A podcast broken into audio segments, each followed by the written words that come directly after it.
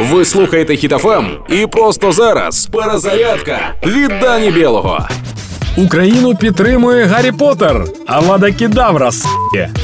Актор, що зіграв Гаррі Поттера Деніел Редкліф, почав продавати мантії з самого Хогвартсу, а гроші підуть на допомогу Україні. Гаррі, як і у кіно, так і в житті, завжди був на стороні добра та боровся зі злом. Просто у житті зло інше.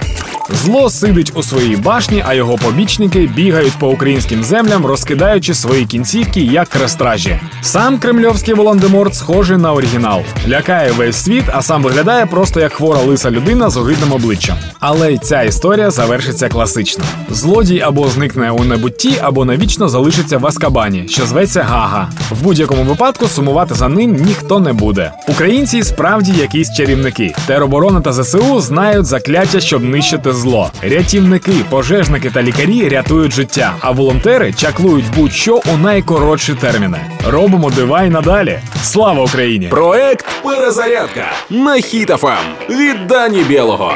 Слухайте на сайті HitFM.ua та у подкасті «Хеппі ранок» на Google Podcasts та Apple Podcasts.